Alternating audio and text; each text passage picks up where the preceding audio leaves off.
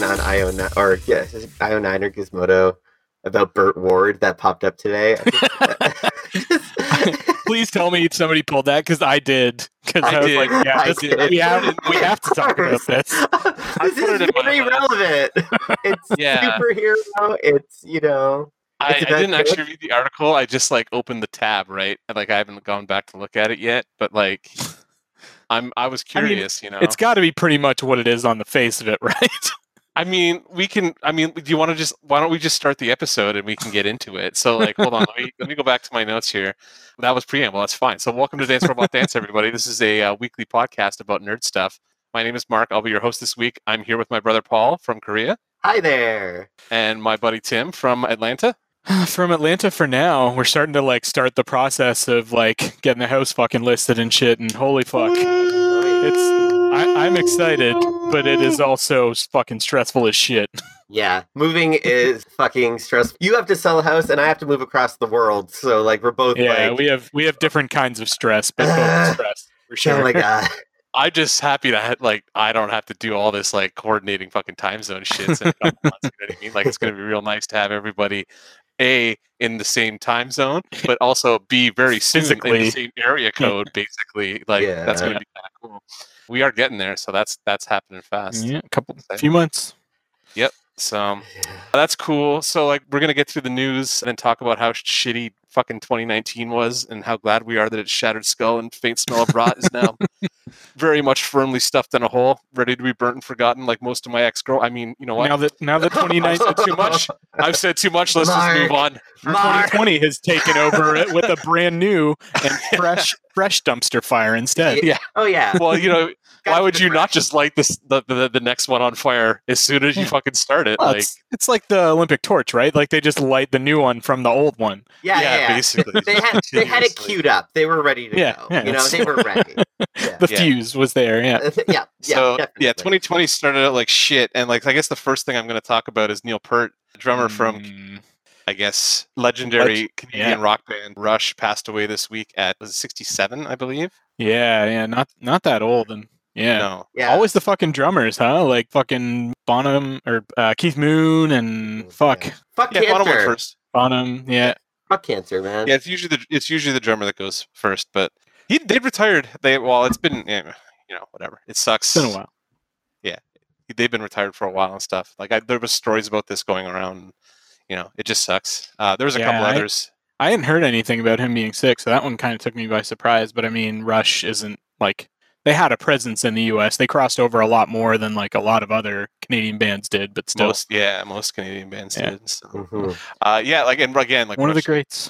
yeah, not my thing, but like you got to respect that. Plus, they're Oh, yeah. hometown boys. Like we're from St. Catharines, and like they wrote Lakeside Park about a park that we used to go to. You know Mhm. what I mean? Like, so they're local boys too. So it's very sad. Actually, I think he's specifically the one who's from because he wrote the lyrics and stuff, so he would have written all that stuff. He's from St. Catharines specifically, or Mhm. like the Southern Ontario area. So Mhm. it's kind of is sad.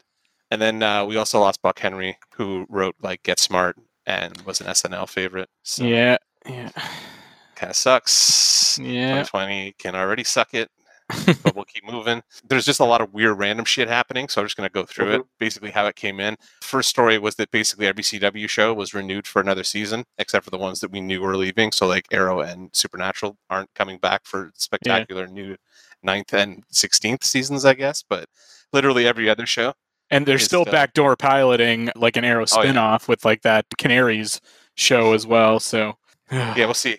There was an article about that on IO9 too that I was like, I kind of agreed with in terms of like they're actually going to do the 20 years in the future thing. Don't do it because yeah, just take all the stakes out of all the modern stuff by doing that. But okay, cool. yeah. But yeah, I mean, like I, I'm not surprised they renewed everything. I mean, some of those shows are getting a little long in the tooth. Like, are we going to season seven of Flash now? We are yes, yeah. Okay. Season six is going on right now, and uh, season seven will be the next one.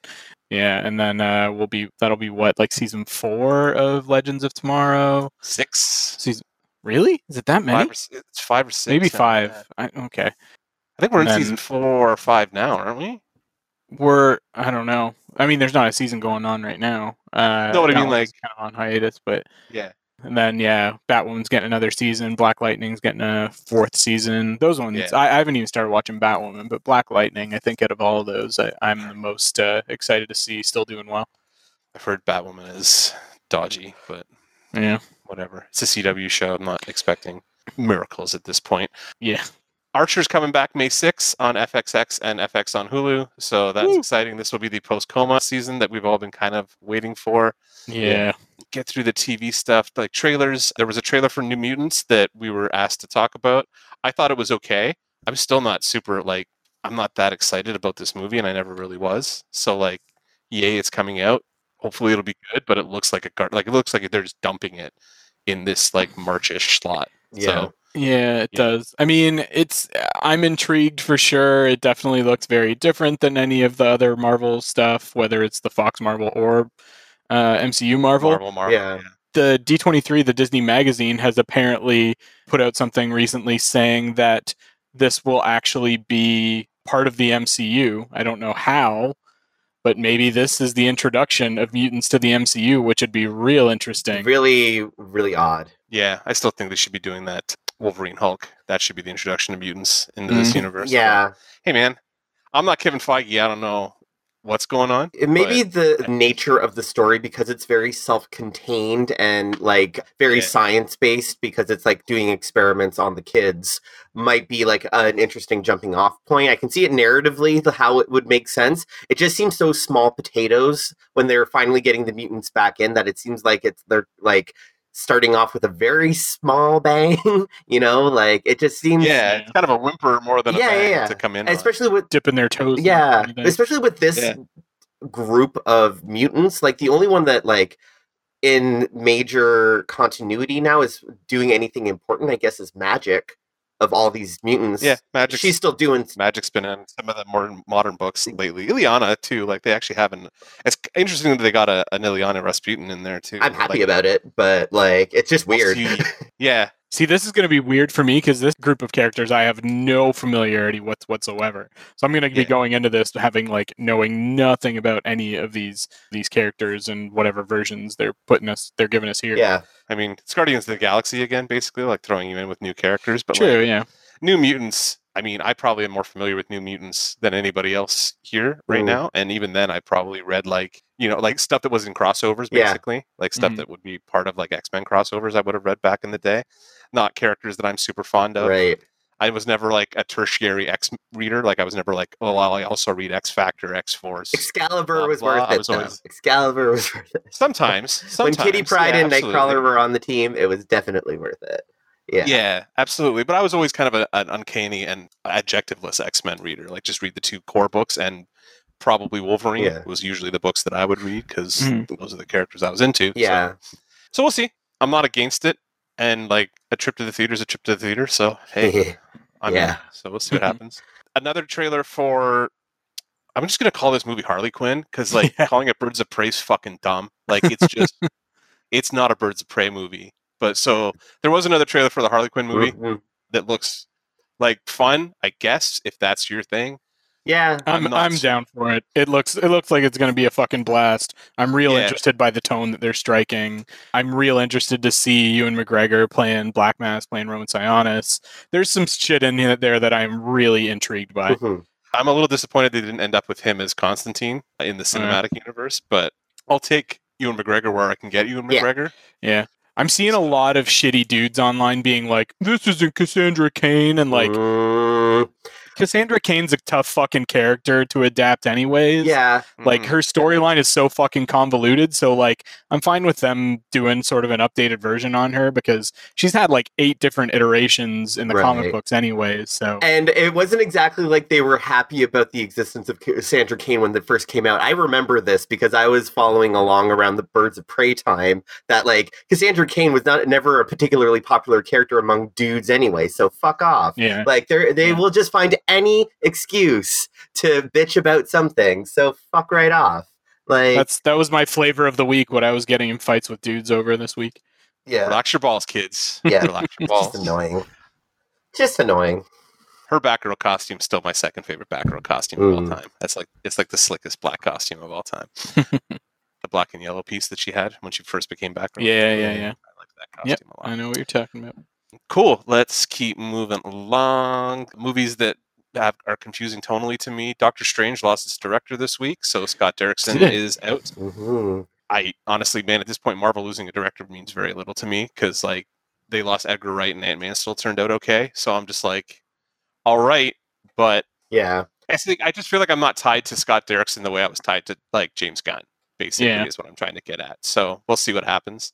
I figure Feige kind of knows what he's doing at this point. Like we're not going to end up with a Thor two situation, you know. Well, and I mean, past that. And so- Derrickson is very much a horror guy, and Yeah. I'm sure, like, I'm imagining what happened was that they were he was trying to pull it too hard Yeah. into the, you know, he he did do the first Doctor Strange movie, and that's fine, but I think he probably tried to overextend himself and be like, no, this time we're going fucking way into more of my comfort zone, and Yeah. And uh, Disney and Marvel were just like, nah, Mm, no, we're not going to go hard. Like they, they, they don't want to go too scary, right? Like you want to go Ghostbusters. You don't want to go fucking Exorcist or whatever. Yeah. especially if this is going to be like a movie that sounds like it's going to have a lot of continuity like it's going to be a lot of world building sort of it's Mhm. it seems like this is might be kind of the jumping off point for phase 4 where they're starting to introduce this multiverse idea which is really a DC idea but Marvel Marvel's always Marvel's always had their own little multiverse too. but I mean the, the, yeah There's a reason why there's a, a we have a, a designation for Earth, and there's an right right right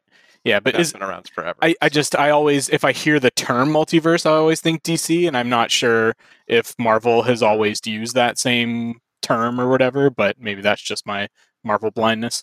it depends on the character and like where they're using it. This might again, this might be the, just them trying to chomp at that fucking Yeah. like chomp at DC's heels a little bit. Who knows? Because Yeah.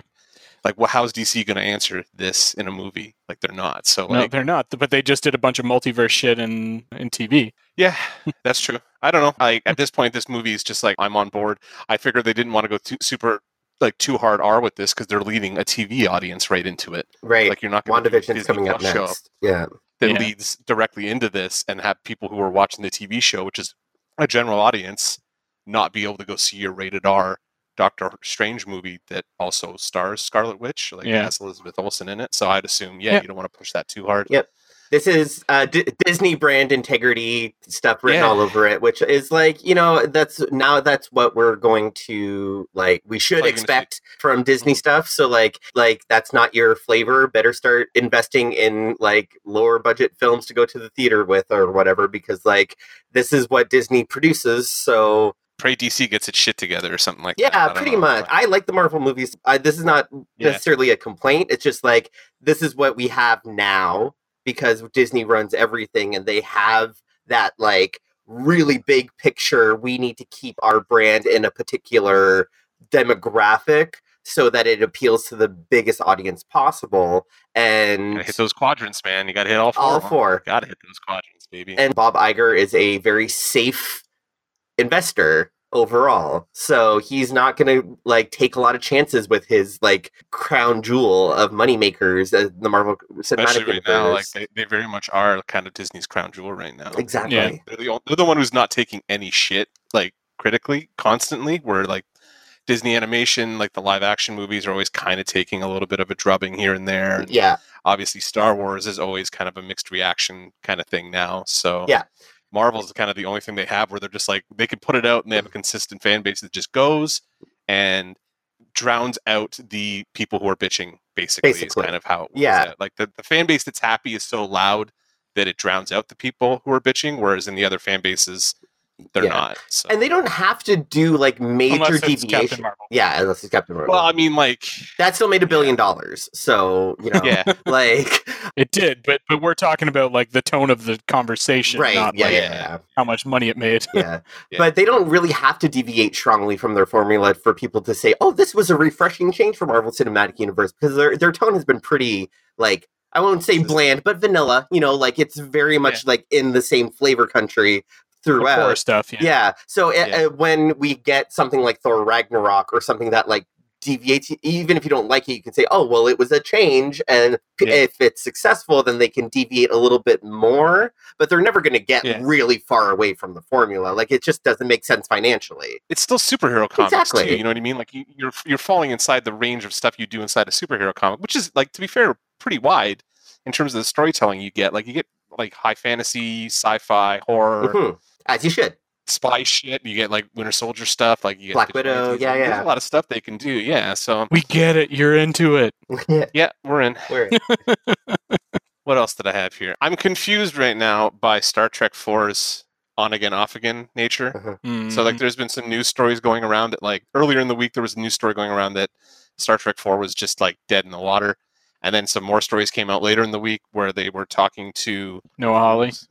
Yeah, Noah Hawley about what he's going to be doing and like he's got a plan for Star Trek that goes back to its roots and stuff and I was like I thought this movie wasn't happening. So now I'm confused as to whether or not Star Trek 4 is happening or and not. whether and whether it's a reboot or whether it's continuing on the Kelvinverse stuff, the you know Chris Pineverse stuff or not, and yeah, it kind of all seems up in the air right now.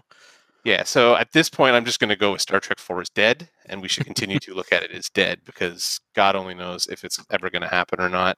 And the TV shows are starting. Like we're we're two weeks away from Picard starting. Mhm. Like it starts on the 23rd, so or Mm-hmm. premieres on the 23rd. The last smaller thing I had here, Legendary Pictures has picked up the rights to produce a movie based on the Ex Machina comic, the Brian K. Vaughan, uh, Tony Harris comic, which will not be called Ex Machina to avoid confusion with the movie that came out a couple years ago. It'll be called The Mhm. Great Machine if it actually does get produced. But that's exciting because that comic's fucking Yeah. awesome, and you guys should both Yeah, read it. we did. So I think I did. Well, I don't know if Dib did. you Yeah. have, yeah, for sure. No, we did Like, Planetary, not Ex Machina. No, we'll be giving you Ex Machina soon enough. It's a nice 50 issue, little run to kind of get Yeah. through. right? Um, yeah, uh, just just to sit down and on a afternoon. Yeah. Hey man, uh, nobody makes you read every DC book. Like that's not That's on you. that's not I make me read every DC book. Yeah, like that's not us who does that. All right. no, like, I do that because I want to. all right. This is a DC book, man. It came out under their label. It was a Vert- or a Wildstorm book. Yeah. Uh, and it finished under DC. So there's that. So before I get into the Golden Globe stuff, I want to. I'm going to read. I want to read the Burt Ward story. So the headline, and this is what we were talking about in the preamble, everybody, just so we're all clear. Batman actor Burt Ward claims ABC gave him pills to shrink his superheroic penis. This is the most exciting headline. we've Yeah, seen. for sure. A lot of wacky shit. and it's so Yeah. on brand. Yeah. It's like, yeah, and it's like so, I read this and I was like, well, I mean, Yeah. this is our whole episode this week is Why just not? riffing on this. talking so- about talking about Burt Ward and Adam West bat chunk. Absolutely. Here we go. So I'll just read the article. Earlier this week, Burt Ward, famous Robin of the 1960s Batman TV show, received a star on the Hollywood Walk of Fame. Now, surprising that it took this fucking long for him to get that star, but okay, fine. During the ceremonies, he revealed some information that uh, has us just bursting at the seams for curiosity. It turns out, while there was nothing flaccid about Ward's charismatic performance as the clearly actually an adult boy wonder, there was one part of Ward's Robin that ABC wanted to have a little less on screen presence. They thought Robin had a very large bulge for television, Ward told oh, Page Six. of so course, it was large. fucking page six. Yeah, Yeah, of course. so large was Dick's dick that apparently the Catholic League of Decency complained, and apparently ABC was so concerned about the enormity of the problem. Man, this is whoever wrote this article Yeah, just just just fucking just fucking loving just it. killing this, just killing this. Co- so concerned about the enormity of the problem that the company took matters into its own hands. Which again, phrasing like that's not Yeah, that whole paragraph is That- just phrasing. Wow. According to Ward, he was put on medicine from a studio doctor that would, in his words, shrink me up. I Air took them for quotes. three. Yeah, basically, that's exactly. There are quotes around it. Yeah. So there you go. Uh, I took them for three days, and then I decided that they can probably keep me from having children. Ward said. I stopped doing that, and I just used my cape to cover it. As we all do, really. Yeah, I mean, I like because they're talking about how like they Adam West like they put a towel in his shorts to give him more of a bulge Mm. because he wasn't as I guess Doubt. endowed as Burt Ward was. Uh-huh. I just Just yeah, I, but I this this feels like like him just making some shit up just for like it so- kind of does. Second to but last paragraph. it all sounds also sounds like something that might have fucking actually happened in like crazy 60s Hollywood kind of thing. I can actually buy that it happened. The best is that like the first comment is "Dick Move ABC." I just want to give a shout out to whoever posted that because that Yeah. is the best first post I've ever seen. Second to last So- paragraph in here. It's Bravo. worth noting that this isn't the first time Ward has gleefully recounted the difficulties the production of Batman had with his anatomy. So this is like a, just an ongoing saga of like ABC versus Burt Ward's penis. It's just like you, you've heard stories like this before, right, Tim? Like, have you heard Oh, this? Yeah, yeah. I, and I bet if we actually looked back, like the reporters he's talking to in these cases are probably all like young, attractive women. And so he's like, Yeah, did I tell you about the time that my dick was too big for Batman? Yeah. Because he's told stories at cons I've been to where he would talk about like how Adam West was a married man and so couldn't take advantage of their celebrity, but Robin was not. So he took advantage kind of thing. Like he He apparently was he had, He was getting had all that fun. holy bat trim, Batman. Yeah, he was he was picking up, I guess. Doing all right for himself. So, you know, Poop. good for you. Poopy trim. Exactly. that came out this week. I'm not sure if it's like on VOD or whatever, but it sounds like Jay and Silent Bob is available to get, and I watched it. Did you actually end up Didn't watching have it? No, not yet. I ended up yeah, I ended up getting into some other stuff that would probably I would have enjoyed Jay and Silent Bob reboot more than, but we'll get into that later. Mm-hmm. Yeah, we will. I'm not going to say anything. We'll just keep going. All right. So the last thing I have on my list is we're going to do Golden Globes winners kind of thing. So just do like the top two categories, basically the actors in the movie categories, but just because it usually kind of comes out in the Oscar wash that these movies do well Yeah. in the next round. So we'll just start at the top. Best motion picture for a drama, 1917 one. I still haven't seen it. I got to Me see it. So. Yeah, I I've been wanting to see that one too. It looks really good. Best Motion Picture Musical Comedy, uh, Once Upon a Time in Hollywood, One for that one. Hmm. okay. I'll take it. I mean, whatever. I mean, I, Dolomite was better. I still need Actually- to. s- I really want to see Dolomite. Actually, Dolomite was excellent. Uh, Yeah. you should definitely see that. So, I mean, it's on Netflix. So you can All just right, watch good. it, But, Yeah. But like Knives Out, Jojo Rabbit were both excellent. Also, the only one I haven't seen, actually, oddly enough, is Rocket Man. I Mm. just have like very little interest in that movie. Bohemian reason. It was Rhapsody killed my desire to see Rocket Man, and everyone's Yeah, saying it's so much better than yeah. Bohemian Rhapsody, and I'm like, oh, Yep, I've heard the same thing. it would have to be. oh god damn, Yeah, I've yeah, Bohemian Rhapsody. Bohemian Rhapsody was fucking it was awful. so bad. I mean, that performance was good, but like even then, not that Yeah. good. So, best performance by an actress in a motion picture drama. Renee Zellweger won for Judy, which I hear is an excellent performance. I have not yeah, seen it. I want to see it. My my gay little heart loves Yeah. Judy Garland, so you know. Best performance by an actor in a motion picture drama. Joaquin Phoenix won for the Eh. Joker. Ah. yeah, That was the sound of my soul leave my body, guys. The only movie that I saw, I, well, actually, you know what? I saw Ford versus Ferrari now, and like I don't think Christian Bale really did anything exciting in that. I saw Marriage Story though. Uh, I heard good. that was really good, and I feel like, from what I've heard about that movie, I feel like Adam Yeah. Driver probably deserved that over fucking Joaquin Phoenix. I don't think I wouldn't say Adam Driver deserved it. I would have said Scarlett Johansson deserved it though. Like she fuck, she has these Mhm. like long, long fucking monologues in that movie that she just Yeah, she destroys. does. Actually a very talented actress. So uh, if you haven't seen Marriage Story, you should definitely go take a look at it. It's really, really good. Best performance by an actress in a motion picture, musical, or comedy. Uh, Awkwafina. so good in the farewell. I saw it in Yeah. Australia, and it was like like she was very funny, but like the movie to call it a comedy is like interesting because it's a very like sad, quiet, like family dramedy, I guess. But Awkwafina was just like amazingly well done, understated, perfect, awesome, like deserved. Loved it. Yeah. Cool. I just I'm I'm not big on Awkwafina because the whole like African American cultural appropriation thing. Mm. I don't know But- enough about her to comment one way or the other. Best performance by an actor in a motion picture, musical, or comedy. Taron Egerton won for Rocket Man. I don't really like him that much, but that's fine. Eh, he's fine. I don't know that he really deserves a. He's not a great actor, but he's fucking passable, I suppose. I mean, like out of the people who were nominated, I would have given it to Leo, but that's Mm. just me. I thought he was really good in Yeah. that. Laura Dern won for her supporting role in Marriage uh, Story. Marriage Story. Laura Dern all the time, forever. Yes, we love Laura Dern. Yeah, I actually I got Bombshell this week, and I'm going to watch it. So I want to see because uh, Margot Robbie was nominated for Bombshell. Mhm. So movie looks interesting. Uh, best performance by an actor in a supporting role in any motion picture. Brad Pitt won for Once Upon a Time in Hollywood, which kind of just feels like they just gave it for him because he's so fucking hot, which is fine. Because he's reverse Benjamin buttoning. Mhm. Yeah, yeah. Basically, best director, motion picture. We always talk about this kind of stuff. Sam Mendes won for 1917. Again, one of those movies I got to see still. Uh, best screenplay, Once Upon a Time in Hollywood. Quentin Tarantino picked that one up, and then the best animated motion picture, Surprisingly, Missing Link won. Although I don't see Spider Verse in here. Did that get nominated last year? That would have been last year. Yeah. yeah, yeah, I think, and I don't know if it won this, but I think it won. I think it won the Oscar. I don't remember. I think I think it did win the Oscar. I can't remember if it won the Golden Globe or not. It won one of the two. I'm I'm fairly positive. That was, I mean, about it. I was surprised when I was going through this that there was a song from Cats that was nominated for best original Yeah. song. I didn't. There's not that many musicals that come out these days, guys.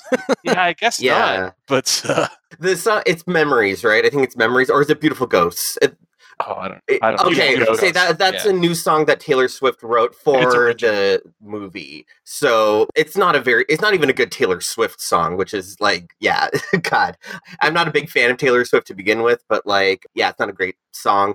And yeah, uh, Cats, Universal Pictures removed Cats from most awards consideration except for that category. So you know, I don't know that they removed it so much as just they stopped pushing it when they realized what a fucking monstrosity they'd put I think that they did for certain like categories. I remember Mm, reading okay. something that they removed it from consideration from certain things. So yeah, because like trying to push cats as a winner would have looked really bad for Universal, and I I don't think they wanted to throw good money after bad on that one because like for your consideration campaigns do cost money.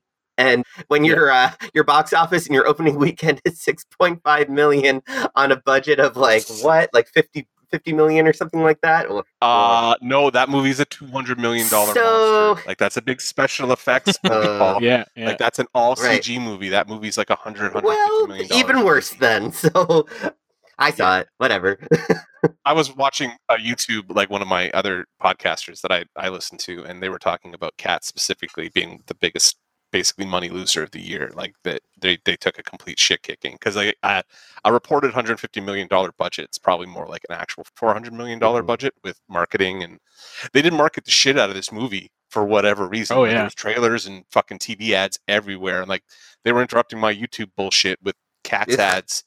And I know I'm not in the demographic for that. They were just doing like yeah, exactly. I was gonna say, yeah, that that is not targeted marketing because if so, that is the worst targeting ever. They're just fucking Yeah. sending that to everybody. that's desperation blast marketing. I'd rather fucking like- watch like ads for like colorectal treatments than seeing those fucking cats' faces again. But I saw the movie, so whatever. Yeah, I I don't know, man. That the trailer, just the trailer we watched just to do that episode, filled me with fucking Mhm. dread. Like I can't even look at real cats anymore without thinking about the and getting like kind of panicky. Thinking about them fucking and eating uh eating Yeah, I don't- I don't know. cockroaches. And then it's like the weird thing where it's like, hey, that's Taylor Swift, and she's fuzzy, and I'm like, I, Ugh. I hate it it. a lot. like any of this. Like, I usually like looking at Taylor Swift, but right now I'm just like, can we just turn this whole thing off? Like, can we just switch it all down? Just turn Yeah. it all down. Just shut Yeah. it down. yeah, just shut it the fuck down. That was all I had for news this week. There was a lot of shit. I'm sure I missed something, but God, Big video game news for Pokemon fans, so you guys can tune out if you want to. Uh, so yeah, so they decided to finish the game, and uh, they're going to release two expansion packs for thirty dollars for both, um, called the Isle of Armor and the Crown Tundra. wait, wait. Can you hold on? Can we roll Yeah. back a second? Two DLCs, thirty dollars for, for, both. both. So what? So yeah. Total, so you know okay. how there's like two versions of the game, Sword and Shield, and you have to pay sixty bucks for each. Yes. If you buy it, pay thirty dollars, you get both expansions for one version of the game. Okay, so if you uh, so you can pay thirty bucks and get both expansions for Pokemon Sword or Pokemon Shield. And this is interesting because it actually looks finished and they're adding textures to fix a lot of the shit that people were complaining about in Sword and Shield, like the tree textures and like a lot of the outdoor stuff.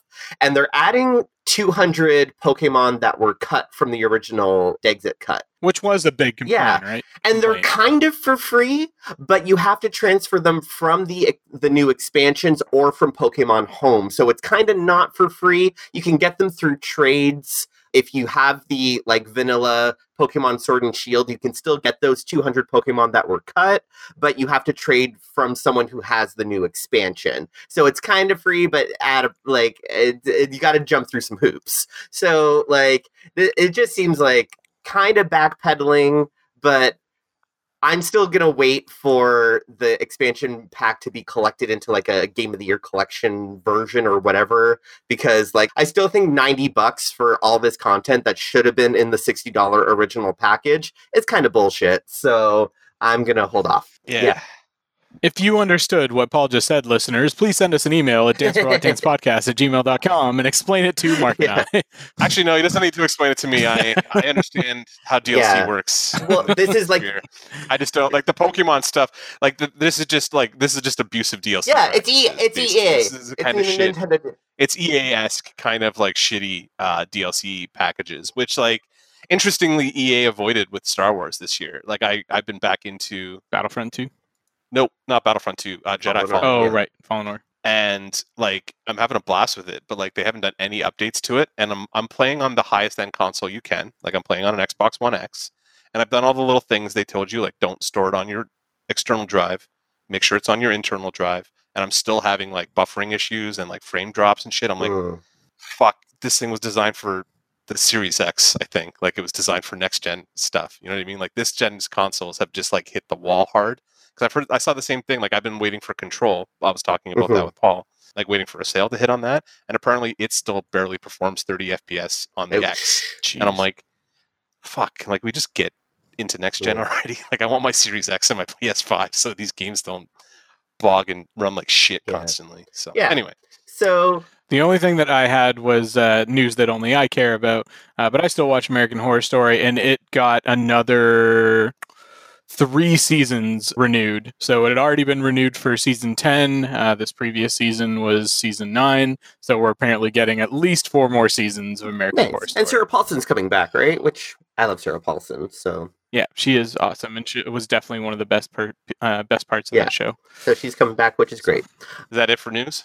All right, cool. So let's uh, let's move into Geek of the Week. Geek of the week. Geek of the week. All right, so this is the segment where we tell each other the nerdiest thing we did this week. So we'll start with Paul. Well, I didn't have a super geeky week this week because, like, you know, just busy doing the moving thing. I guess the geekiest thing I did this week was watch Iron Man pull a set of bagpipes out of a dragon's anus because I went to see Dolittle. Uh, Oh god, I've heard it was Oh pretty God. fucking terrible. So Jihoon and I apparently are like making it a point to see all of the worst movies that are getting dumped at the end of this year, like literally dumped because oh my, so many poop jokes. This is the the price you pay for starting a new relationship around the new year when like hey we're gonna go to the movies a lot because we're just starting dating Yeah. and uh Yeah, it's- all the sh- it's all the dregs. yeah, Yeah. it's all you're just getting all this shit dumped into theaters right now so it's either you go see a bunch of oscar nomination stuff which is like Yeah. dodgy if you're going on a and date depressing as shit. yeah yeah, yeah, right. yeah. or you go see like what was what did Hotel Transylvania three or something like that come out in the last couple weeks or something? I don't that's- know. That spy animated movie or some shit. Yeah, yeah, yeah, yeah. Yeah. So, like Korea, like we don't even have a lot of the Oscar stuff, so it's pretty slim Yeah, pickings. fair. Like I downloaded all the the DVD screener stuff that's been coming out. So did I. Hmm. Um, but we went to see, oh my God, Dolittle, eh, you know, one of those star studded casts where it's one of those movies that's just obnoxious with how often they try to like ram jokes into the the movie and like there it's nonstop dialogue like i was actually counting in between lines of dialogue to see if they gave us any moments of quiet like 10 seconds at the most So like was like- Deadpool two levels of joke. yeah yeah I was but gonna- like I was just gonna jump in and be like, "Oh, Ghostbusters 2016," eh? So just like constantly talking, like just not stop, eh? yeah yeah yeah and i favorite like, things ever. Uh, yeah, and because not only that, but the Robert Downey Jr. performance was pretty bad. Like he uh, Mhm. he puts on this His accent, accent, looks pretty terrible. Yeah. it, uh, like unintelligible most of the time. So what else was bad? Everything.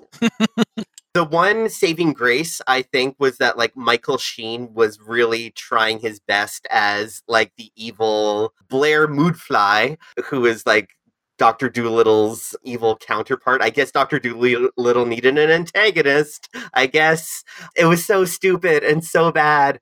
And then yeah, so at the end So of the instead movie, instead of like talking to animals, he like mansplains to animals or some shit. No, what happens is like he's just kind of like this I don't know how to explain it. Like the storyline is so bare bones. Like the Queen of England is poisoned, and he has to find an apple on this tree on an island that his dead wife discovered because he has a dead wife because everyone needs a tragic backstory too. Uh, And I right? just it's had got to be based on a woman.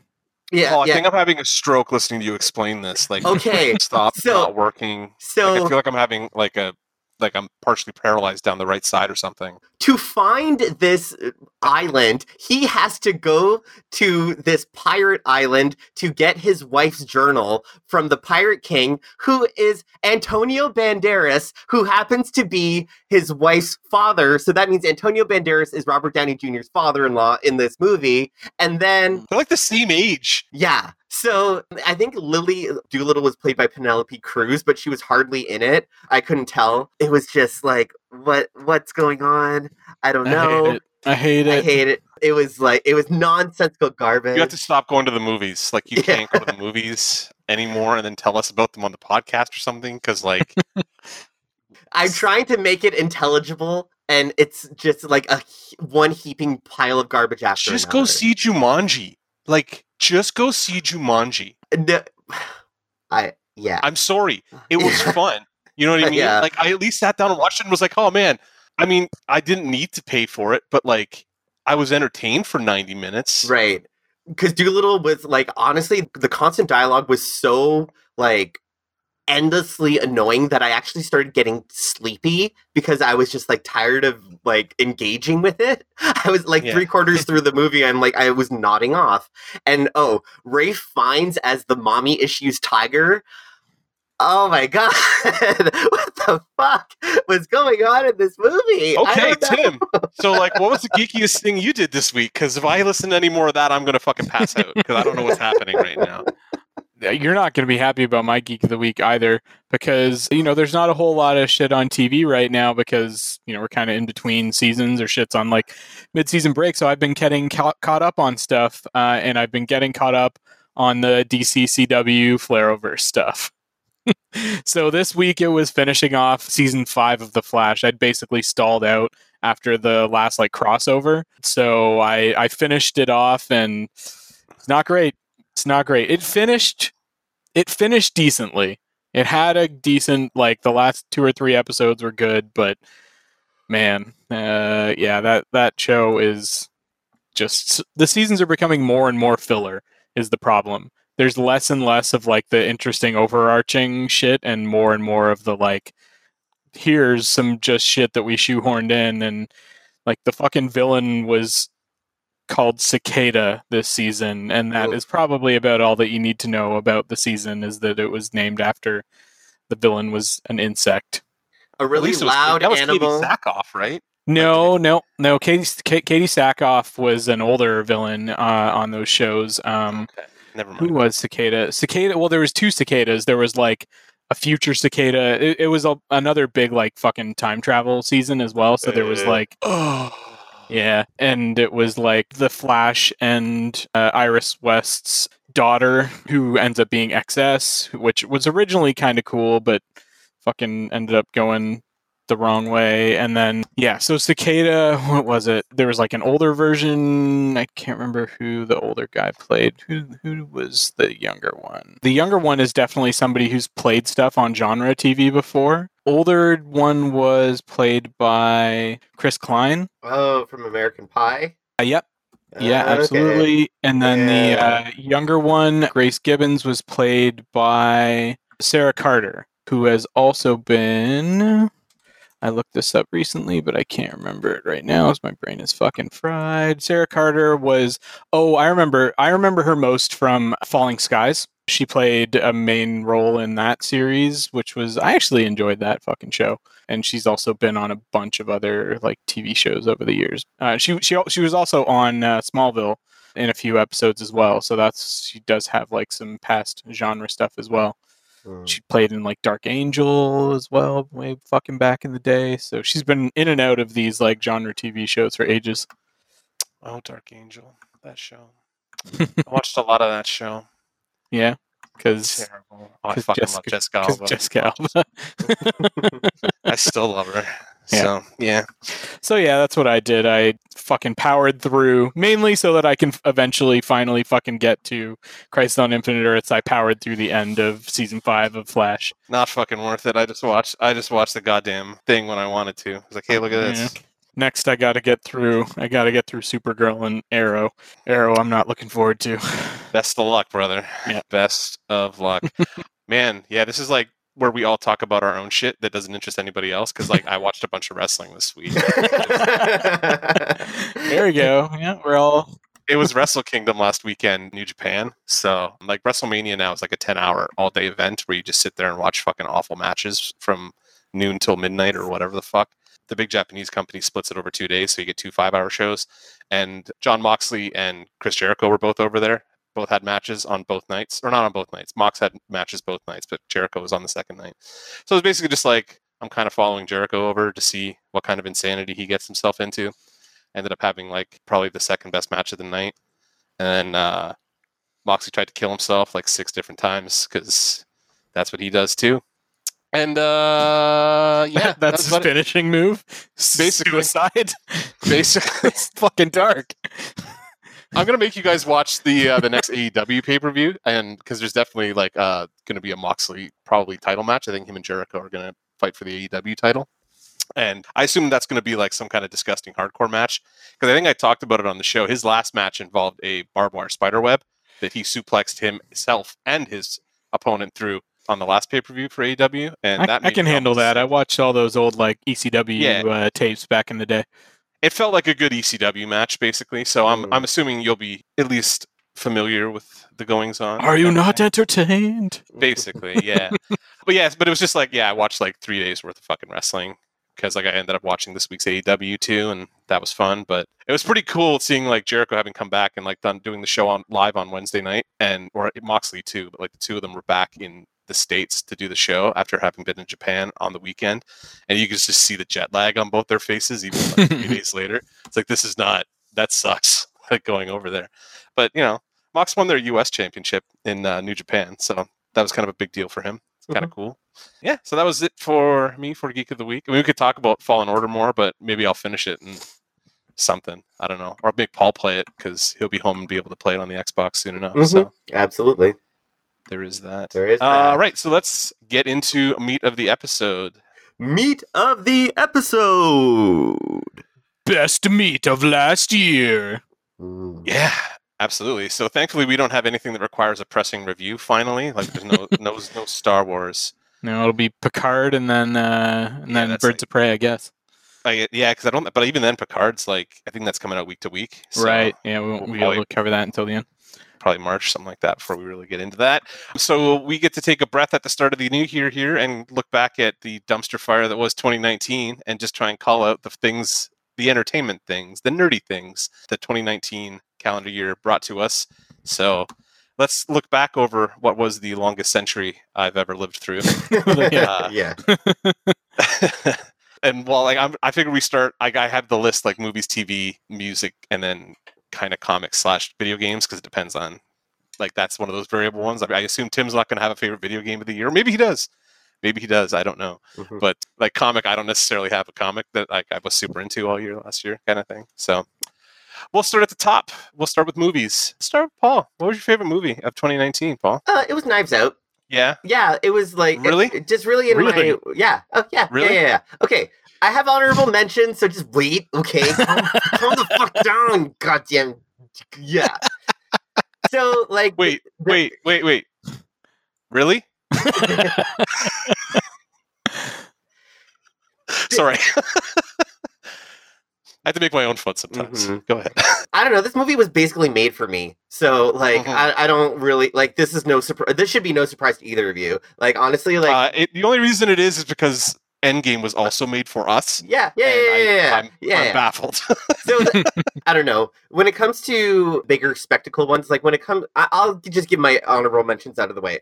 Endgame, Far From Home, Yeah. The Farewell, Us, and Midsommar. So uh, those Mhm. are those are like weirdly enough, I've got two horror movies in here, and like horror is not my genre, but there was some really interesting sci-fi or horror concepts going on in those movies that I was like pretty impressed by. And Midsommar was just like the cinematography in it was just insane and like just really good storytelling. But Knives Out was when I left the theater, I was like, wow, that's a movie that I'd really like to see again as soon as possible. It was that moment of like, oh, like I really enjoyed every single moment of it. Like it dra- that it just had that little bit moment of drag, but overall, like I think that it's the movie that still pops for me the most overall. And like Endgame was released so early in the year that maybe it's dulled its shine a little bit because you know like this year did take a century um or two or three i can't time what is time like Flat circle. We've already been through this. yeah yeah flat You'll be circle through this.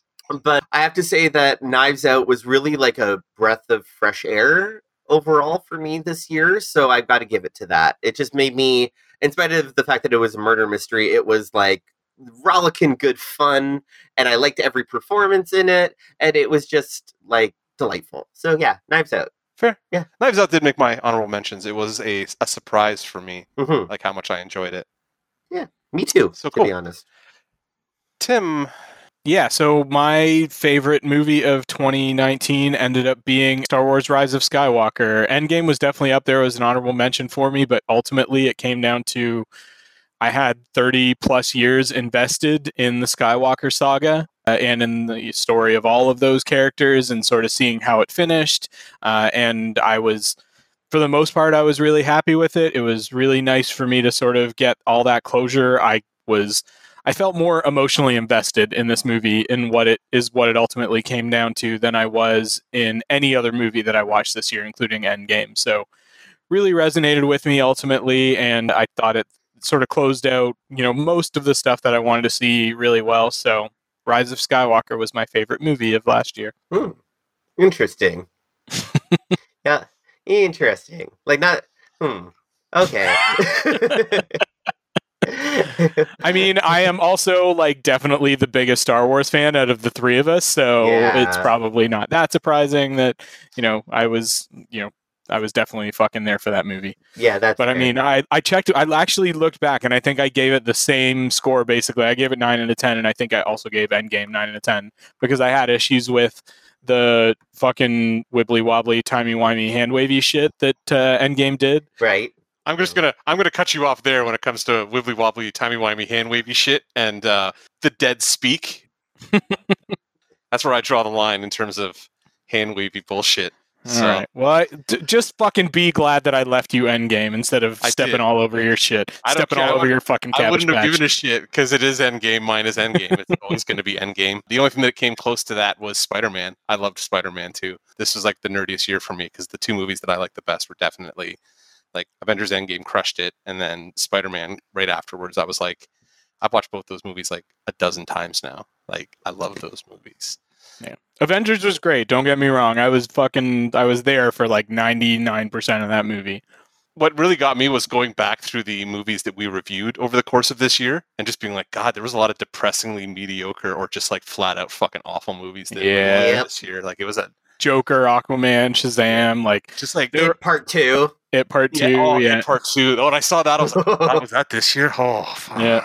I know, right? But then there's like Doctor Sleep was probably also in my honorable mentions as well. I should say I really enjoyed Doctor Sleep. My two uh, like non-Marvel like crazy honorable mentions were Doctor Sleep and uh, Once Upon a Time in Hollywood. Like Once Mhm. Upon a Time in Hollywood, I had a reaction similar to Knives Out, where like as soon as I was done, I was like, I could go watch that again. I had such a good time, just like hanging out in that Yeah. kind of made up Hollywood 70s world. Hollywood. yeah, I was just like I was in uh, in that movie, and I don't know, you know, Tarantino. Like I just he's Yeah. the only auteur director left. It feels like who's still doing work that I want to watch. So I'm like, fucking. What about fucking Christopher. Nolan? I mean, yes, but that's starting to turn like Tenet's starting to look like a big sci-fi movie now, more than it's looking like Yeah. real auteur kind of like.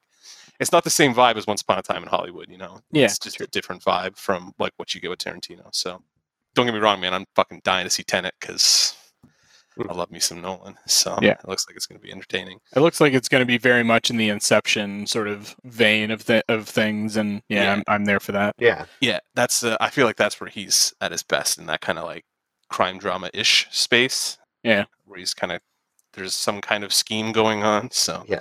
But with with some crazy fucking sci-fi dynamic laid over it.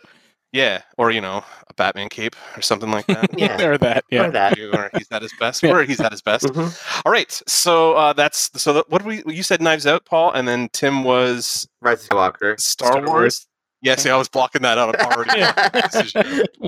I hated that movie so fucking much. I blocked that out already. Um, and mine was Endgame, obviously. Yeah. So cool. Uh, let's move on to television for this year. So 2019 TV. I want to go to Paul because I could see the disappointment where he's thinking about Game of Thrones. Mm, mm, Sorry. mm. Sorry. Sorry. Was that this year? Was It was. It was. It was like May. Uh, yeah. May It was. was the same time as Endgame. That's right, right? Like Uh, they came out around the same time. They both finale around the Ay, same ay, time. ay. Holy fuck! Mhm. This year's this year was miserable. Yeah, it was. hmm Or last year, I should say. It's like I'm still stuck in it. So there you go. Watchmen, number one for me. Fair. Like that 10 out of 10 rating still holds. Like I still kind of think about it every once in a while. I'm like, that was really Mhm. good. I, do I want to watch it Yeah. again already? I want to hold off before I watch it again because there's other stuff I need to get through. But it was definitely like the year of me being surprised that I actually cared about a Watchmen adaptation and not only caring about it, but being like really fucking invested in it by like the first episode. I was in it. I Yeah. loved it. I w- loved every performance. I want more. I probably won't get more. That makes me really sad. But I think, yeah, it had to. It has to be Watchmen. Uh, Like there, yeah, for sure. I think that it was like just not. I was kind of in the the mindset of like, I don't need this. I don't want this to begin with. And then as soon as I started watching it, I was just surprised and then amazed at how much I loved it. Yeah. So it was like the the, the biggest surprise for me while also being just like consistently good TV. Every single episode was so well conceived and executed and the series paid off so well. Like there was no disappointments at all. So, yeah, watch it. Nice. Tim. Yeah, Watchmen ultimately ended up being mine as well. I mean, it's the only series last year that I only series I can ever really remember TV show anyways that I gave a 10 out of 10 rating to cuz TV shows generally just end up being like yeah, it's great and then there's like one episode that's fucky or something like that, but that's fucking whole season of TV was just Mhm. fantastic. And TV for me like was probably the biggest category. Like I I definitely consumed more TV this year than movies, than music, than games. Maybe maybe comparable with comic books, but I mean Watchmen not only did everything great, but it took a lot of fucking risks doing it, both in terms of the subject matter, in terms of the fact that they were not overly beholden to the show like they or to the original graphic novel that they basically built on top of that not going back and like doing a bunch of flashbacks to shit that we already saw in the mm-hmm. graphic novel kind of thing. So like they basically assumed when you started watching this that you'd fucking read that novel or otherwise they were just like we're not going to fucking hold your hand through this. Like you've read it or you haven't. Mhm. Yeah. just fucking go read it if you haven't kind of thing. But took a lot of risk. The acting writing editing production value was all super fucking high. So that was definitely my top for 2019 my honorable mentions were probably uh, the boys was definitely one of them because apparently 2019 was my year for wanting deconstructed superhero tv Mhm. the Mandalorian was up there. Game of Thrones was up there because I was perfectly happy with season eight. Uh, Rick and Mhm. Morty and The Good Place both continued to be phenomenal, and then that first season of What We Do in the Shadows was really fucking funny. Mhm. Oh, Cool. I didn't talk about my honorable mentions. I only have a couple. RuPaul's Drag Race UK season one was awesome. Like it's the, the best cast they've had in a while. Um, the Good Place season four hasn't finished yet, but it's still like a- anytime there's more Good Place, I'm happy. Oh, had you guys seen this this past week's episode yet? Not yet, not yet. I've got it. I've got it ready to go. Super good. That's a show I binge when the season ends. So Yeah. I, I, that's one of those like, oh, Mark's taking a day and just like I'm gonna sit there and watch like a movie basically, Super Yeah. good. Yeah, like ten episodes or whatever they do. Yeah. yeah, pretty much. And my one anime that you guys can shut up about is Kimetsu no Done. Yaiba. Um, it's the Demon Hunter. It's like a, it's just a kick-ass fun anime where they kill a lot of demons. It's cool. I like it. Yeah. Cool. TV was weird for me this year. So like I think my actual favorite TV show this year was Letterkenny. Like it's probably the show that I have gone back to, even though season seven was a little weird. But like the other two seasons that came out this year were both hysteric. As the seasons pile up and there's more of it to watch, it's becoming like that community, like that show that I watch in the background. It's becoming one of those. I love Letterkenny a lot. Obviously, people have seen the print I've done and stuff like that. So yeah, Letterkenny is basically like my show of the year. The honorable mentions, like the two big ones were Mandalorian and The Boys for me this year, along with Watchmen. But like specifically, I was surprised to be watching a Star Wars show and not wanting to gouge my fucking eyes out. So that was kind of cool. And then like The Boys was just like such a surprise for me because like I was kind of dreading it given its Garth Ennis connections and that kind of stuff.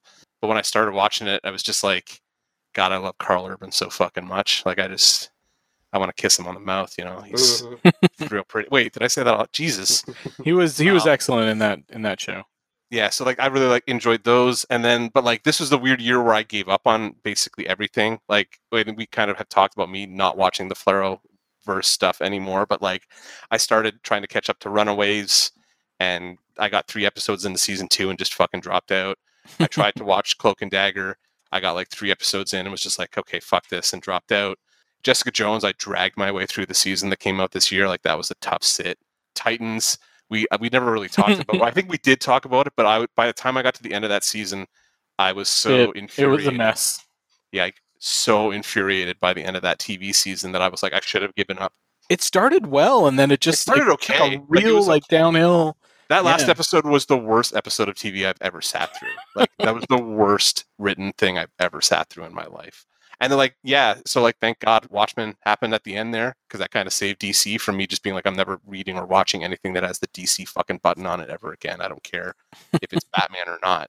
Because this had Batman shit in it and I still wanted to kill myself halfway Oh, no. through. so. You're gonna you're gonna watch Doom Patrol season two.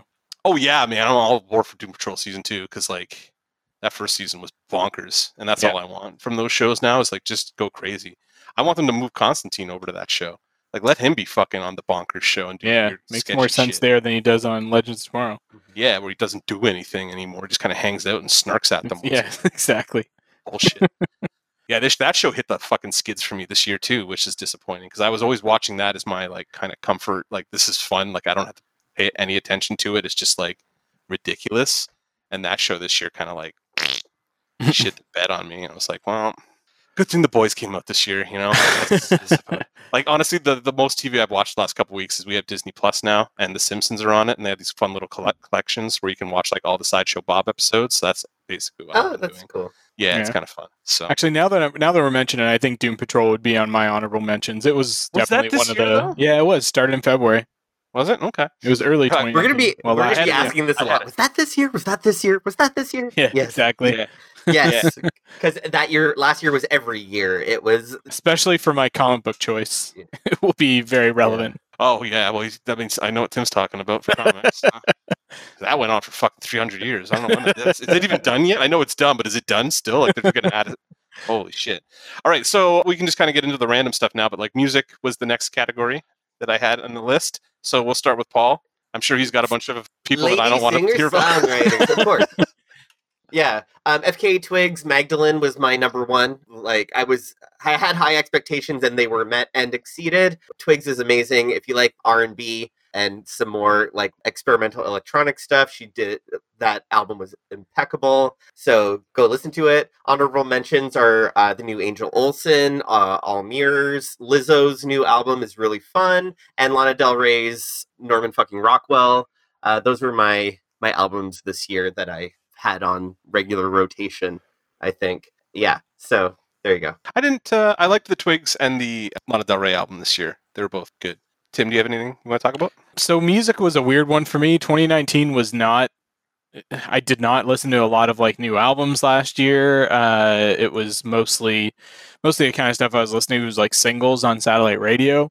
Um, the only thing that I sort of really lashed onto last year was Vampire Weekend's album that came out in uh, like May, Father of the Bride. That was a fun album, though. Yeah, yeah, it was. I, all the singles that that came off at Harmony Hall and This Life and Sunflower were all really fucking solid singles.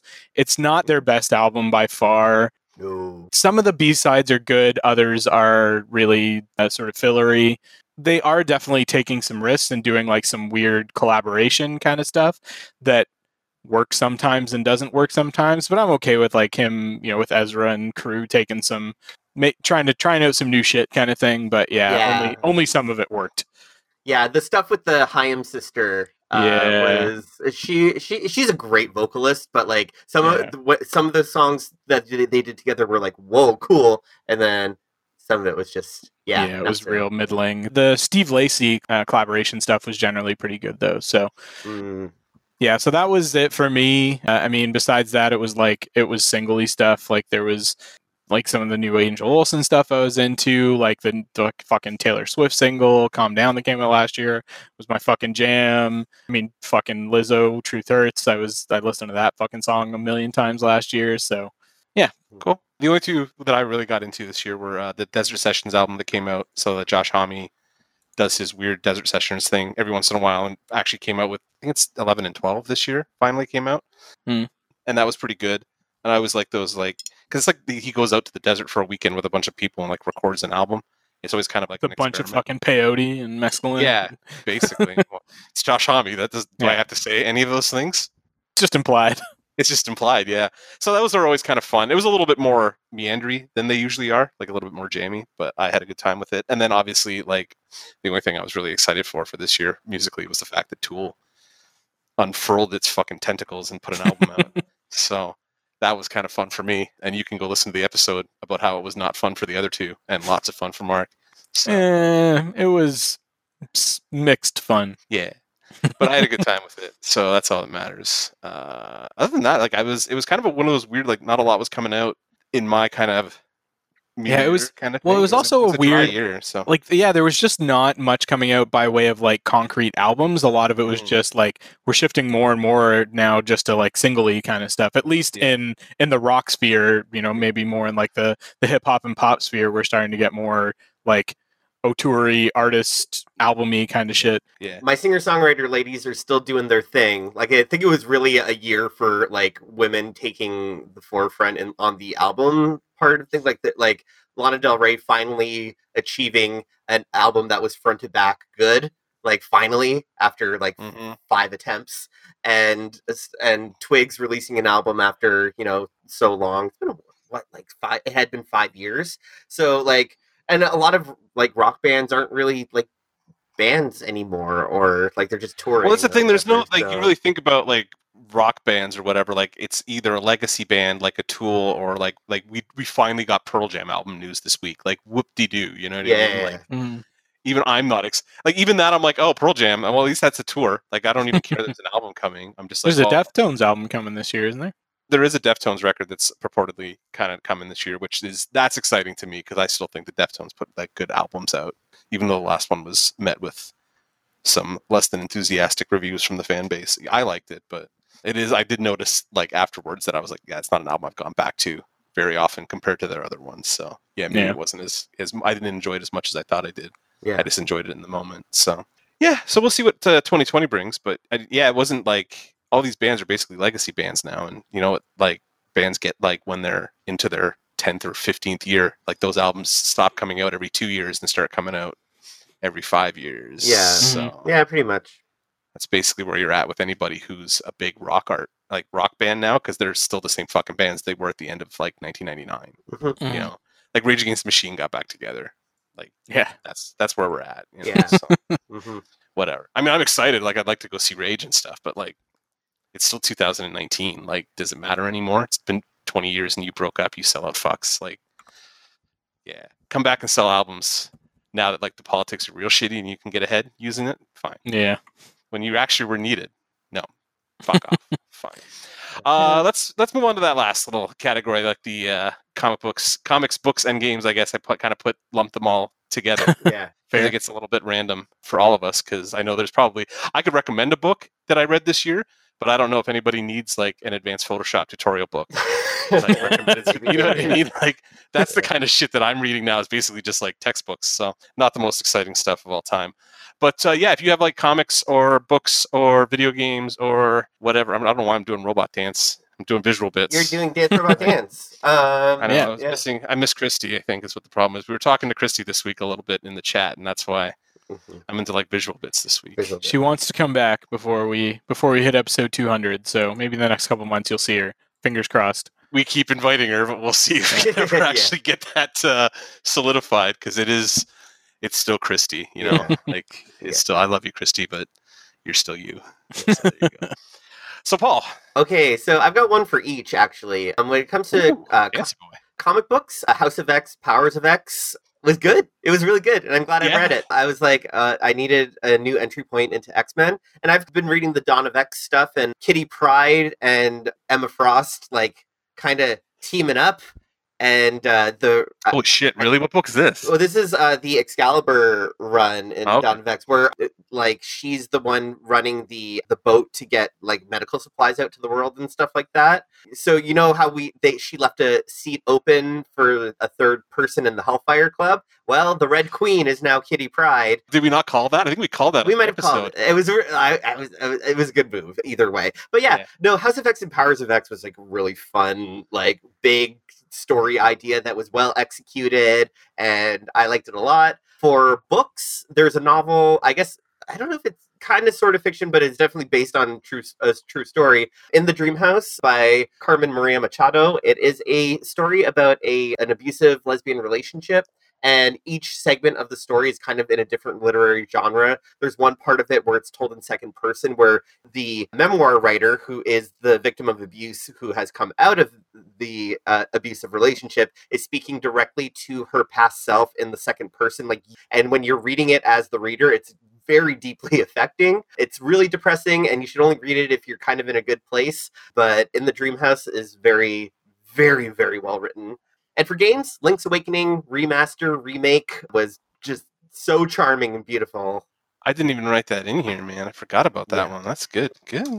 It was the I don't know, it hit all the nostalgia buttons. It was the only remake I was gonna write down Kingdom Hearts 3 is an honorable mention. Like it was definitely a game I spent time with and had fun with, but it had to be Link's Awakening because it was the the game that I like sat down and was obsessed with and I had to play through it as quickly as possible because it was just like Fair. made me feel good. It felt good to play. It looked wonderful. It was, you know, it like enhanced every aspect of the original Game Boy game that I had grown up with. So yeah, good times all around. Someday I'll get to it. Yeah. I was gonna say next time we do a two hander, maybe we should like review that or something. But like, because I played through it and I had a good time with it, but I feel like I'm less rose tinted on Link's Awakening than you are. Yeah, So fair. like, I see the limitations of that game a Oh, lot yeah. more Oh yeah. than I feel like you do. You t- you tend to kind of like you really have rose colored like rose tinted lenses when it comes to. Oh, I sure do. Yeah, I use the magnifying glass. Yeah. yeah. I had a really good time with uh, that remake though, so that's cool. Tim, do you want to go through your little list? Sure. Don't have a book because I don't really read novels a whole lot anymore. Definitely comic book for me. Uh, it's weird because it started in late 2017 and finished in 2019, and only four of the 12 issues came out in 2019. But anytime an issue did come out, Doomsday Clock was absolutely at the top of my reading pile.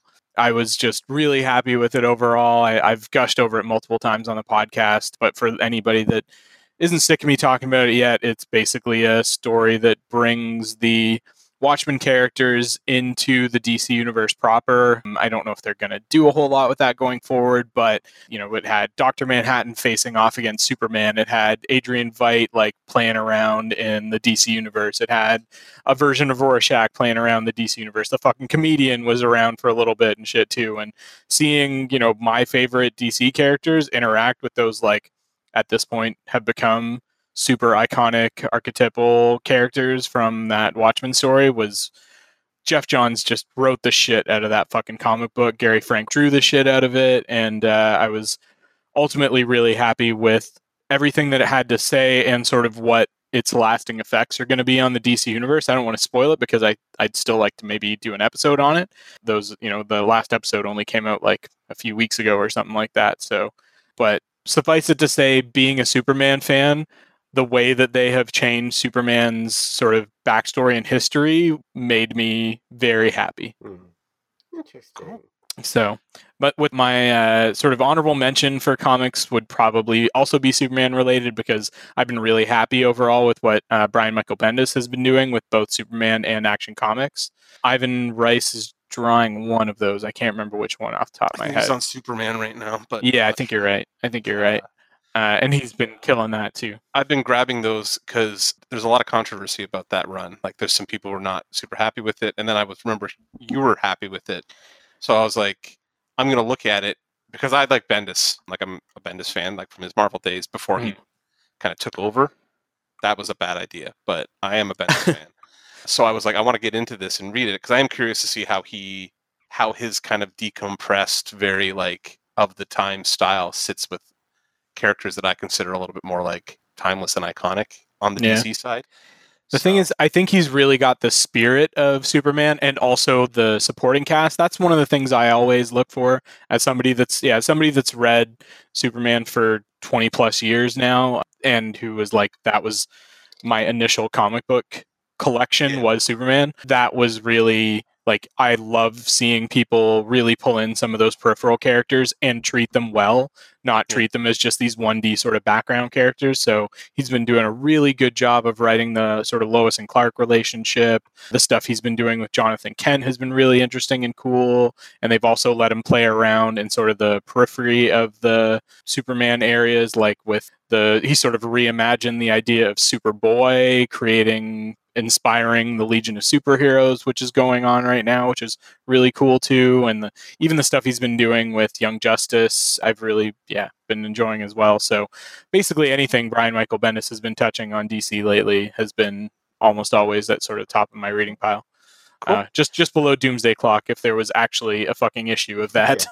Yeah, yeah. fair. for comics for me this year, uh, do you have anything else? Like, I didn't play any games that actually were released in 2019. Like I finally finished uh, Breath of the Breath of the Wild, which Wild, which came out in 2017 and Yeah. 2019, and besides that, it's mostly been like Pokemon Go, which is also a fucking three year old game, and like maybe another one or two like just fun little mobile puzzle games. But I don't think either of them came out this year either. So fair. I don't have any Um, 2019 games to pimp. Yeah, well, a, a lot of this stuff. So I'll just start, and then like a lot of the stuff that I've been reading, uh, comic wise, has been stuff. It's this stuff that the boys have been reading, basically, so that I can kind of keep up with what the podcast guys are listening to or reading right now. So like I was up to date on X Men, even though I've kind of fallen behind now because I'm a trade waiter. Like and I'm probably the worst of the bunch of us for being a trade waiter, especially when somebody like Jonathan Hickman is working on a book. Because like you want to talk about decompressed, the only person I can complain about decompression more is the Batman stuff that I've been reading this year. So like I finished and caught up to Tom King's run of Batman. I liked it for the most part. It didn't need to be 85 issues or whatever, however long it was. Like it was just way too Yeah. decompressed. So when the payoff finally hit, I was like underwhelmed.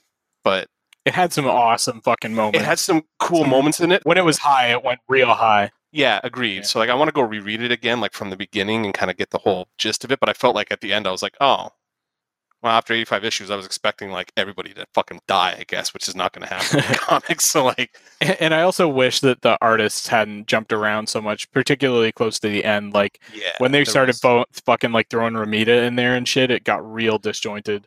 yeah, especially because like Romita, Romita's style's so his own, Yeah. and I'm not a Romita guy, but like, like generally speak, like I like his stuff in some spots, but he's just not a guy that I go to very often. Like Yeah. his, he's more of a layout guy than he is like a I really like his pencils kind of guy. Yeah. So yeah, like that that run was mired by modern comics inability to get a creative team and let them just finish the job together kind of thing. Um, Yeah. Well, it was also they were putting it out two issues a month, and so they were never going to get uh, a top quality fucking art team to do two issues a month. Yeah, Stuart Immonen retired, boys. The only guy I knew who could do two issues a month on a consistent basis was Stuart, and I was probably because Wade was inking his stuff. And yeah, like I, I, I don't know anybody who could do two issues a month. Like even as fast as I work now, I'd be like, no, like I would, I wouldn't want to. It's way too much Mhm. fucking work. So, Yeah. cool. And then uh, yeah, like I read Doomsday Clock. We will, we should do an episode on it. Maybe I don't know. We'll figure out like if Paul can read it or if we want to do a two hand or something. We can definitely get into that one because I have thoughts about that that aren't as glowing as yours are. So there's that. Actual books, uh, unless you really want a good blender manual, I don't have anything to recommend you because that's like literally that's what I've been reading the last two months is like like how to work Blender while I do that, and then our philosophy book that is of no interest to anybody except for me.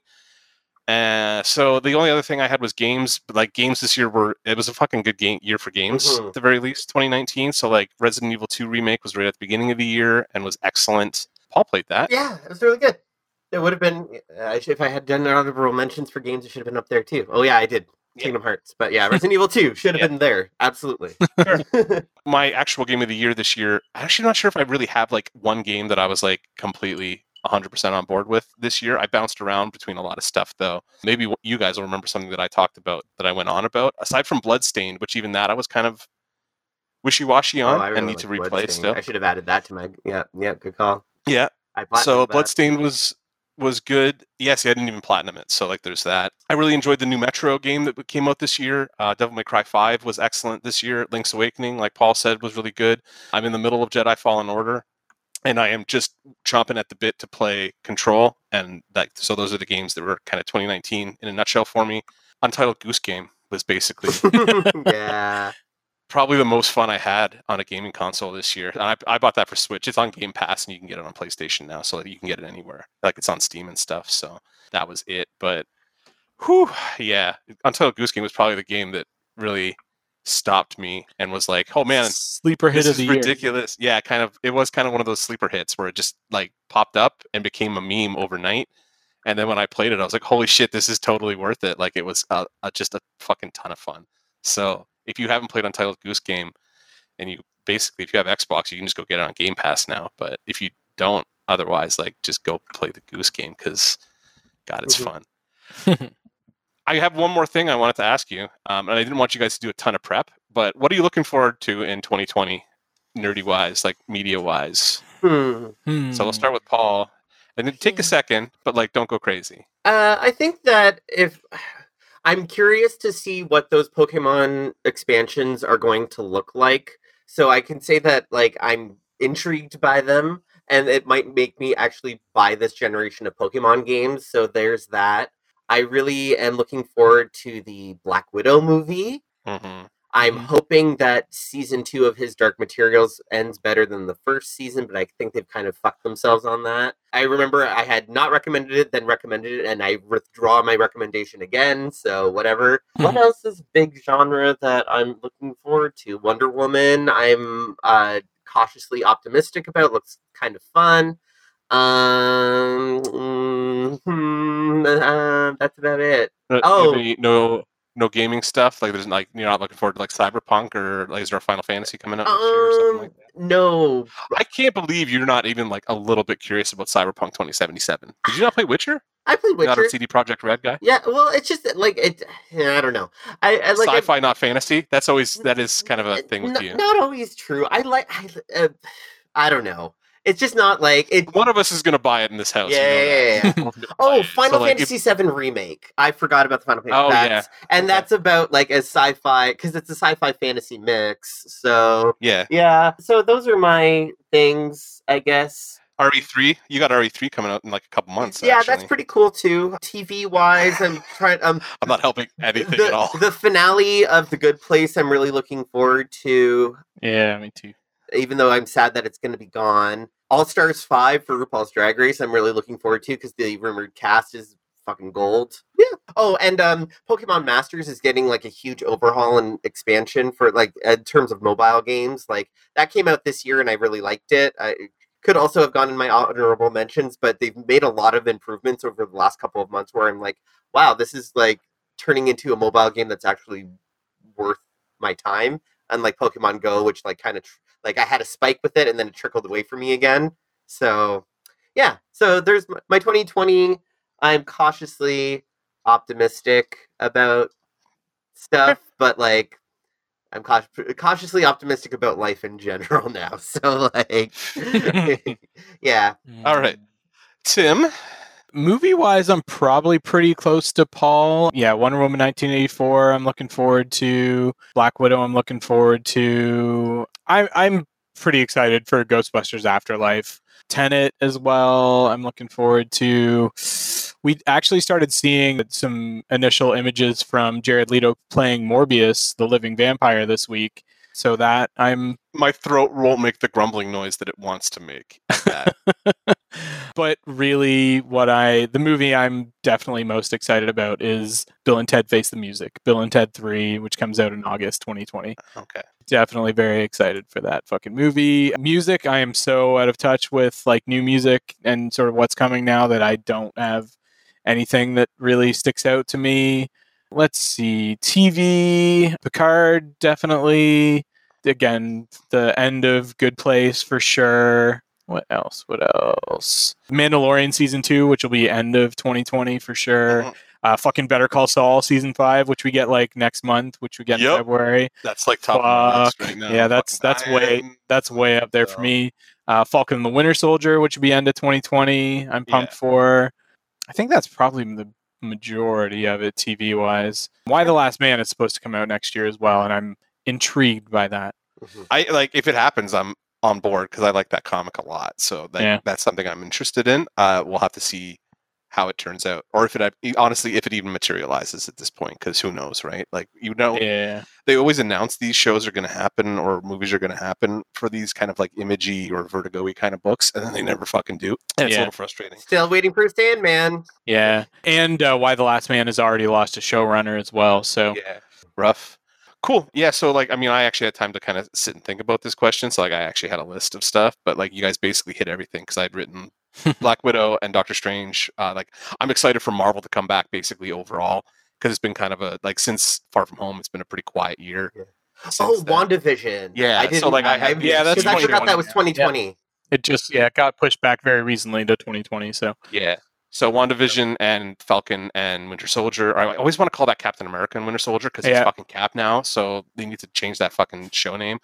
Mm, and then the two movies like Black Widow and Doctor Strange. Actually, the Eternals. Like I'm, I'm sure that'll be fine. I don't know what it is. Like Yeah. I'm cur- but I'm curious about that one for sure. I'm cautiously optimistic about New Mutants. Wonder Woman and Harley Quinn, and I again I'm gonna fucking refuse to call that Birds of Prey because it's not a Birds of Prey movie. It's a Harley Quinn movie. And then like I'm on board 100% for Tenet and the new Bond movie with it are coming out this year. That's right up my fucking alley. Are those two movies? And then yeah, with I'm with Tim for Ghostbusters. Like I'm, God, I'm holding my fucking breath for that movie. Like that Mhm. one's Mhm. that one's got me real nervous because I, unlike you guys, will not defend the 2016 piece of garbage. So there's that. And then like TV Picard, like I'm dying for Picard and Better Call Saul now. Like that's just like it's Yeah. right at the tip right now. So I'm just like, let's just get there. I know eventually uh, War for Cybertron's supposed to happen this year, and like the more I hear about that, the more it's like we're giving you a grown-up Netflix Transformers animated series. This is for you, Mark. And I was like, all right, cool. Let me make like we just have the show already. And then yeah, like I've got game stuff I'm excited for, like Cyberpunk having been delayed into 2020 was annoying, and I'm excited for that game to come out. Last of Us 2's this year too, so that's kind of cool. And I think we're getting Ghost of Tsushima. Ghost of what the fuck's that game called? And then yeah, at the end of the year, it's new console time, right? So like in the fall, we're going to be seeing the Series X and the PlayStation 5 finally hit. So Are you talking the- about Ghost of Tsushima? yeah, Ghost of Tsushima. Yeah, I wanted to call okay. it Tsushima. Oh yeah, yeah, yeah. Sushi- it's Ghost of Sashimi. Sashimi. Ghost of Tsushima. And I was like, wait, that's from Letterkenny. That's not right. Like sashimis? no, sushis. All right. Sushis. Yeah. Yeah, Ghost of Tsushima. Uh, Tsu- oh, yeah, I can't say it. That's the problem. Tsushima. Yeah. That's the game. That one I'm excited for because it looks like it's kind of got like that Soulsy like Fallen Order kind of play style. So that it looks kind of cool. Yeah. But other than that, yeah, like I'm excited for the end of the year so we can get to like Series X and PlayStation Five because new console generations always like I'm I'm a tech like dork like I love that kind of stuff. So when a new console generation launches, I'm all like, tell me what the processor specs are. Like I want to know how fast it is. Blah blah blah. Mhm. So that's kind of fun. And yeah, like, yeah, if we do get a Pearl Jam and a Deftones album this year, I'll be, I'll be fine. Like that'd be cool. I could live with that because I hear there's a Queens of the Stone Age thing. Like they're rumored to be in the studio too now. So that would be now, nice. that, now that Josh got his uh, Desert Sessions off his chest. It usually means he's written half the album if they do a Desert Sessions, basically, because he usually just takes like some of the Desert Session songs and throws them and makes them a Queen song. Like "Make It Mhm. With You" originated as a Desert Session song. So there's that. Let's. uh That was basically it. Mhm. You guys good? You got anything else you want to talk about from 2019? I mean, aside from the politics, like which fuck, just depressing. Like Yeah, well, none of that. None of that was my favorite, except Yeah. the part where where they voted to impeach Trump. Yeah, Yeah, and then it's still he's still killing innocent people. So like it doesn't Yep. really Yeah. matter. That's cool. Yeah. Let's move on to. uh I mean, do we need to do geek cred? We just recommended so much shit. I guess we can. Do you guys have geek cred to do? I, I Yeah. guess so. All right. Yeah. Let's do geek cred, and we don't have to do a sting. So Paul, I just watched Midsommar last night, and I'm recommending that because, like, I hadn't seen it in theaters, and it was in the DVD screener like pile of stuff that I hadn't watched. So, uh, watch Midsommar because it's really like interesting horror. It's like a very not run of the mill horror film, even though it like it has aspects of like horror that you would expect a slasher film to have. It goes about it in such a peculiar way that it's really fascinating to watch. And the performances were really good. Florence Pugh, in particular, like really knocked that movie out of the park. She was really wonderful in it. So watch Midsommar because it's really fucked up, but it was real good.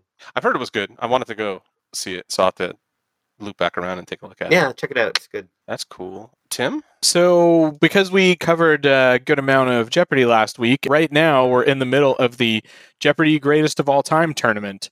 So, they've brought in like sort of the three like best known players from the last like 20 years Brad Rutter, Ken Jennings, and James Holzhauer. And they're all going head to head. And it's basically like each one has to win three matches total of two games each in order to win the whole tournament. So there are like three matches in right now, and I won't spoil it for anybody that hasn't watched it yet in terms of who's where, but it has definitely been like high level of Jeopardy play. And you can tell that they're all sort of having a lot of fun with it, like just giving each other sort of friendly jabs back and forth and definitely hamming it up, making a good show of the whole thing. So uh, it's, yeah, if you are a Jeopardy fan and you are not watching this already, then you're fucking up. Nice. So for me, honestly, after all the Star Wars like reviews we did the last couple weeks, I like was just really feeling the hate, like just letting to quote the You're letting movies, letting it flow the through. hate- letting the hate flow through me. and I went back to like I know you guys probably both would hate that I said this, but like the red letter media reviews of those movies and just like the real hateful like Mr. Plinkett ones. And I was like, yeah, I'm gonna go watch those because I'm not in the fucking mood for this Star Wars nonsense right now. I'm gonna watch them get trashed. But uh, instead of doing that, let's throw some positivity up there. If you have something you want to do, creative, like you have a project in mind, like something you want to draw or do, go do it because that's what I've been able to do the last little while, and we're actually getting to results time, and I'm having a good time with it. So go draw or create or write or do whatever weird thing you want to do and put some positive energy into 2020 because Like make a podcast. or yeah man make a podcast if you want to we do that all the time it, y- honestly you should see how little effort we have to put in to do Yeah. this too i mean i actually to be fair you can hear it so yeah. Uh, Yeah, Jihoon and I have been going on writing dates. Like we instead of like hanging out and just like watching TV together, we'll like go out to a cafe together and like just write. And it's like just do it. Like yeah do it. well that's Fun. that's that's been my thing and like the boys see the results and i posted a lot of the stuff online now and if you're following me on instagram which i'm always going to be pimping mt underscore willette go follow me i'm actually posting a bunch of avengers stuff right now i did like a kind of combined avengers piece but i'm posting all the individuals and you're getting where we'll get to the poster sometime next week. I'm not really sure what my posting schedule is like right now but there's that. But if yeah i just 2020 started out like shit so i was like let's just do something fun you know? Do something you want to do and ignore the rest of the world because the rest of the world is really depressing right now. So that's the end of the episode. This went a lot longer than I anticipated it going. Thank you for listening, everybody. If you haven't already, please subscribe wherever you get your podcast from via Apple Podcasts, Google Podcasts, Stitcher, or Spotify. If you haven't subscribed, please do and leave a rating and review. It helps our visibility. If you have any thoughts about anything we talked about tonight, specifically like 2019, because like thank God it's fucking dead, you know, just light it on fire. yeah. Yeah. You can let us know on social media at uh, facebook.com slash dance robot dance podcast, on Twitter at DRD underscore podcast, or you can just email us and we'll read it and respond, I guess. Dance robot dance podcast at gmail.com would be where you would email us. Please have a great week and uh, go do something you want to do. And we're out of here. Bye. We'll see you next week for something else. Yeah. yeah. something Rotten- else. Rotten Hell 2019. Rotten Hell. Slouch out of this week's episode. I'm tired. Slouching towards Bethlehem. Honestly. Ah, that's, Yeah. that's what it kind of felt like. That's what 2019 felt like. All 300 years of it. All right. Take it easy, guys.